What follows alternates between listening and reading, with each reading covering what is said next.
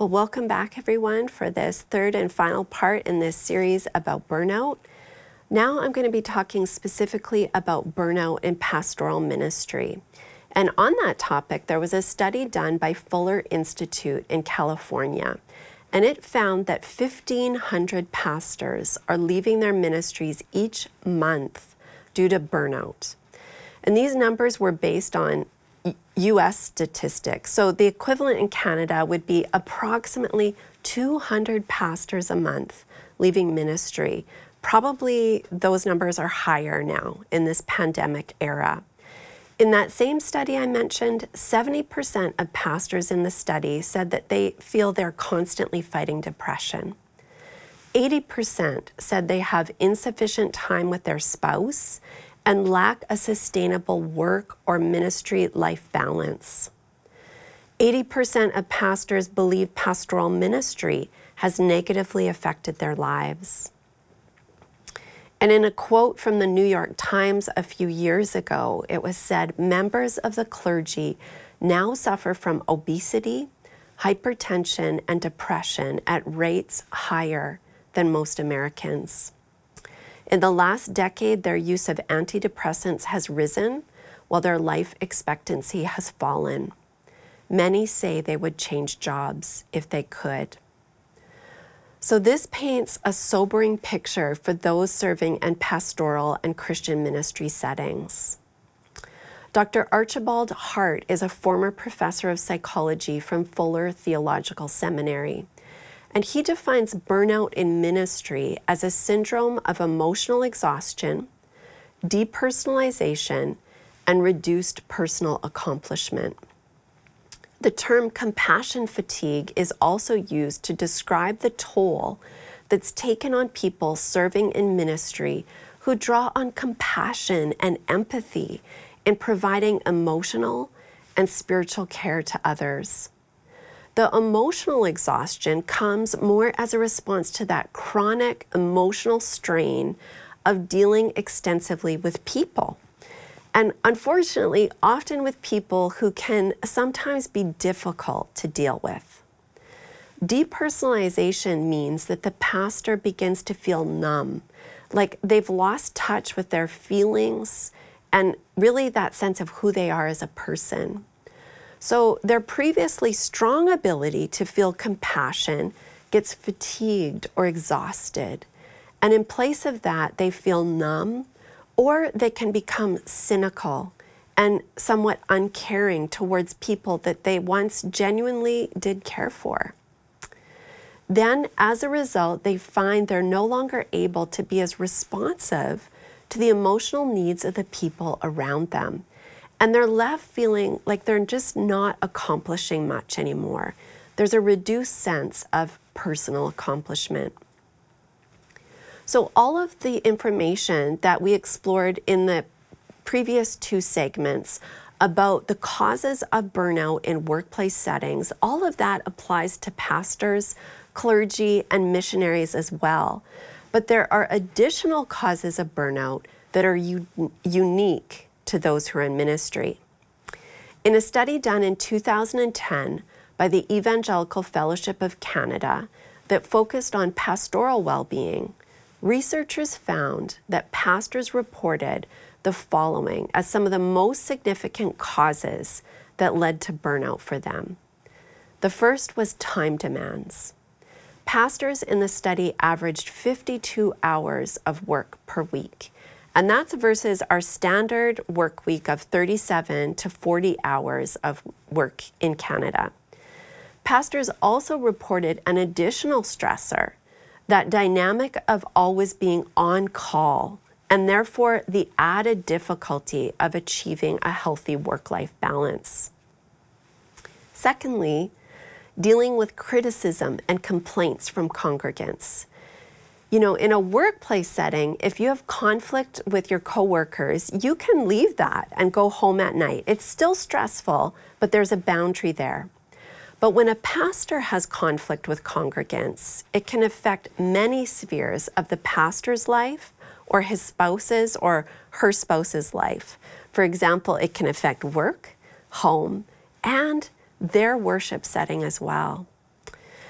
Pastors in this study also brought awareness to the reality that their job performance is difficult to measure concretely because of the intangible things they often do, things like helping others or preaching a good sermon. And thus, their good performance often goes unrecognized or uncelebrated.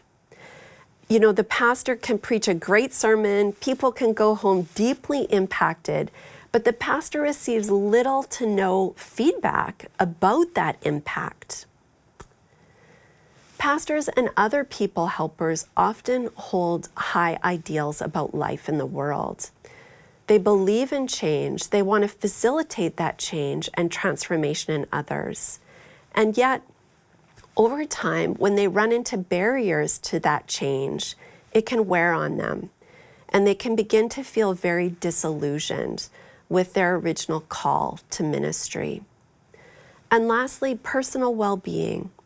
People that want to help others, like pastors do, can often feel guilty about taking care of their own needs. And that guilt often becomes a barrier, preventing them from making needed changes in the short term so that they can be healthy and successful in the long term. Another factor for those of us who are Christians and feel called to Christian ministry is that we may actually have unhelpful spiritual beliefs that make us more vulnerable to burnout. For example, sometimes Christians can believe that, you know, since that since we're called by God to a task or a mission or a role, that therefore we can just continuously exceed normal, healthy limits as human beings.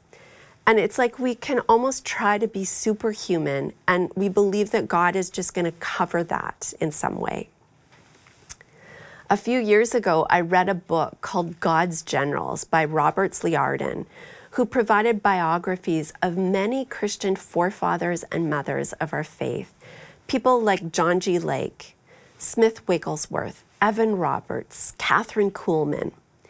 And what I noticed from these biographies was a really unsettling pattern. So many of these men and women actually died young because they simply failed to implement healthy limits and boundaries and practice reasonable self care in their lives.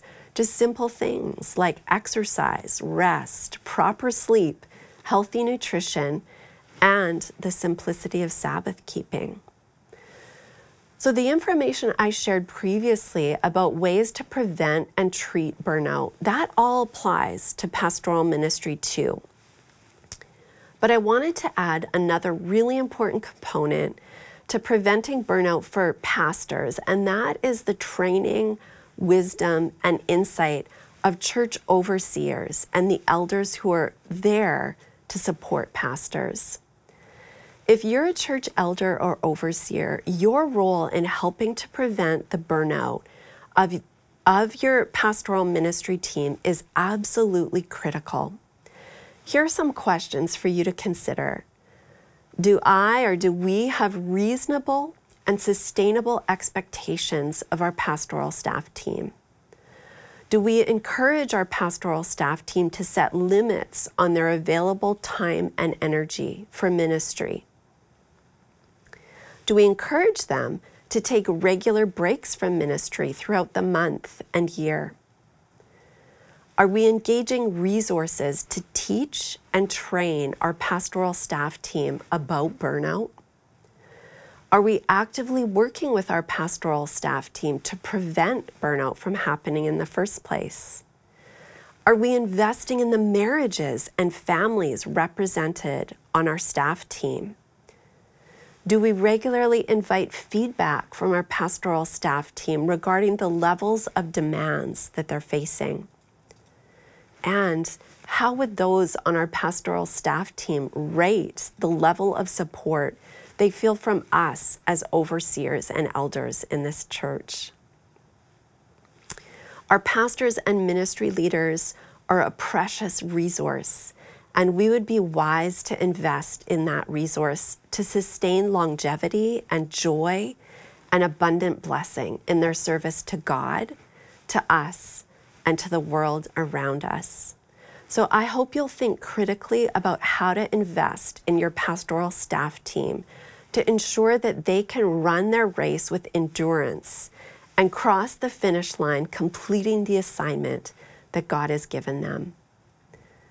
Thanks for tuning in today, and may God bless you with his grace and his peace.